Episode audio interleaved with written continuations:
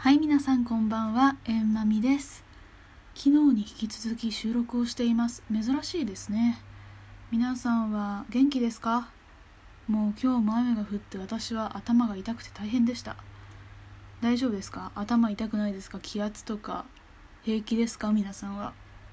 だるかったらちゃんと空調とかかけてくださいね。あーと今日何を話そうかと思ってるかというとこの前友達に会ったんですよ。でその時に「あなたの話し方は複雑骨折している」と言われたことがありましてちょっと衝撃的だったので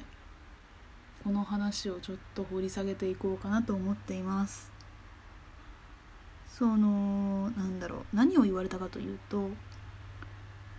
私のその大学時代の友達特撮が好きで美味しいものが好きで日本酒が好きでめちゃめちゃお酒に弱い友達がいるんですけれどもその人にこの前こんな時期なんですけど会ってその時にまあ近況報告とかをしてたらなんだろう話の内容は普通だと思うけどなんか「えんまみはジェスチャーがうるさいよね」とか「イントネーションがうるさいよね」とかそもそも話し方が早いとかノンバーバルコミュニケーションが外国人を超えてるとか話し方がオタクっぽいとかこうまあいろいろいろいろいろいろ言われたんですけどまあね思い当たる節は私にもたくさんあるのでなんかそのまま飲んで「ああそうかごめんね」とか言ってきたんですけれどもまあね理路整然と話ができたのっていつだっけって思うわけですよ。そんなことあったのかな？なんか高校時代とかはちゃんと自分の考えていることを順序立てて話すことにができていたし話すことに意味を見出せていたと思うんですけれども。今はねなんかねどうしてだろうね多分ね話す内容が取捨選択できない嫌いがあると思っているんですよ。自分では。なんだろうね。1秒に全ての情報を詰め込もうとするから人がついてこないというか。多分このラジオとかも結構近いところがあると思うんですけれども。うんだから自分ではえこれ言ったじゃん前って思ってても相手にとってはえそれ初耳だよというか伝わっていなかったり何か言ったことに対して唐突に聞こえちゃったりする。ことがあるようで。うん。なんかねもっとうまく話せればいいんだけどなってそのこと。話してて思ったんだけどさ。そう。でねコミコミュニケー噛みましたねコミュニケーションコミュニケもうダメだ。その一つコミュニケーションを取る時のやり方ってまあいろいろあると思うんですけれどもその例えばマップポジポジショニングマップとかって分かります？縦と横に X 軸と Y 軸引いて4つに分けて物事考えるマップにして、えーと、物事を考えやすくするみたいなものなんですけれどもそれをで表すと左右にコミュニケーションの場合って左右に、えーと、仲間か全員か。で上下に伝え上手か聞き取り上受け取り上手かっていうように来ると思っていてで自分がどこに当てはまるのかなっていうことを考えるとやっぱり私は仲間えっ、ー、とえっ、ー、とね最悪なところなんだよね。えっとね左下。仲間に伝わる話し方をする。かつ、えーと、受け取り上手。なところに入るんですよね。つまり分かる人に分かる人にだけ分かる話し方をする。かつ伝えることよりも受け取る方が上手だからどうしてもなんだろうポジション・オブ口下手みたいなさところになってしまうわけですよ。それでて結構表現が好きというかもっとこう言えば伝わりやすい、えーと、分かりやすいんじゃないかとか思って例え話が多くなっちゃったりあとみんなでわちゃわちゃって話すの大好きだから結構そのふわっとしたみんなはどう思うみたいなことも織り交ぜちゃったりしてその場のを混乱させてしまうっていう収集がつかなくなってしまうっていうことがよく起こるんですけれども皆さんはどうですか？ほらまたこういうことを言うからですよ。みんなはどこがいいんだろうね。本当はさ私の理想ね。私の理想はなんか全員に伝わるようになりたいじゃん？えーと、仲間にも伝わるしみんなにも伝わるし伝え上手で受け取り上手。これをコントロールできるようになれれば最強だなって思ってるんですけど。まあね今がね最弱のポジションにいるからね。なかなかなかなか訓練が必要だなと思うわけなんですけれども。あとね私の場合はその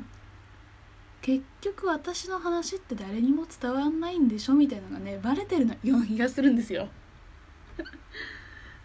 まあ目の前の人が自分の話を受けてその何かしら反応してくれるというか理解して反応してくれる分かるって共感してくれるそういう行動をとってくれるっていうことを根本からあんまり信じてないところがあってだからなんだろ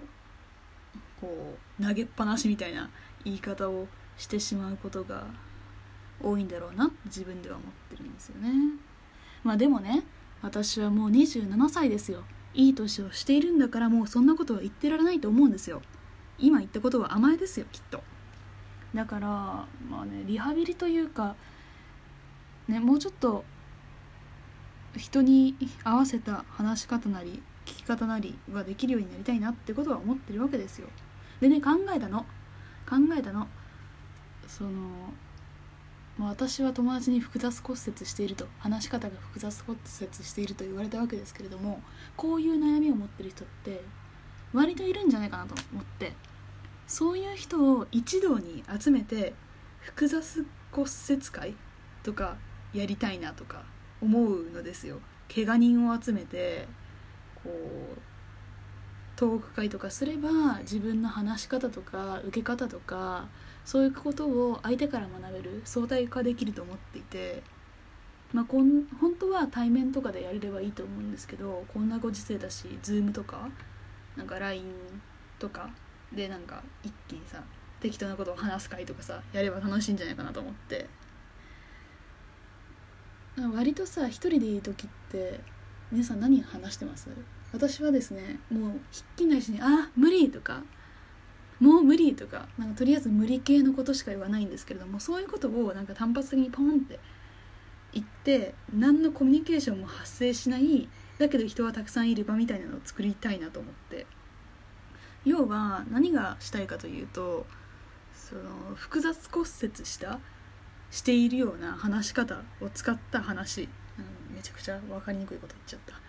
た。まあそういう話し方でいろいろこういろんな人を見ながら話すことを思う存分話しきることでそのあ自分の話のぐちゃぐちゃさ加減とかが分かってその話し方の整理ができるんじゃないかなと思うんですよ。なんか自分では分かんないけど人を見て学ぶことってたくさんあるじゃないですか。でそもそも、まあ、私のような口下手のと呼ばれる人って人と話したがらないから自分の殻にこもるしだからそもそも人と話さないってなるとそういう実地体験みたいなのがなかなか生まれないじゃん？でもっと苦手意識が湧いてみたいな悪のサークル負の循環になっていくと思っていてだったらねもう気の置ける苦手なものだと分かっている同士でどうにか話し方を互いに学ぶことができないかななんてことは考えたんですよ。はい。まあ、あとは私個人のリハビリとしてはこのラジオが役に立ってるなと思っていて、まあ、こんなさことをやりたいわけがないんですよ。こんな、ね、12自分の考えてることを12分にまとめてプレゼン形式で一気にしゃべるみたいなことってやりたいわけがないんですけれども、